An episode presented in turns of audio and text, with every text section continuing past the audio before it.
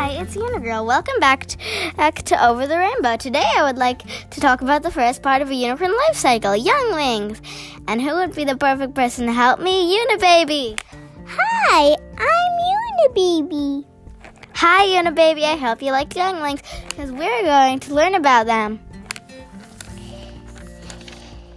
I love younglings.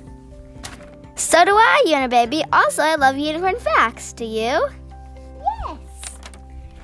Okay, then let's learn some facts. First, let's talk about younglings' horns. Since younglings are babies, their horns are still growing and are very small. Some younglings' horns color gets lighter or darker over time. Can you think, think of ways that human babies' appearances change over time? That's all for today, but I'll see you over the rainbow.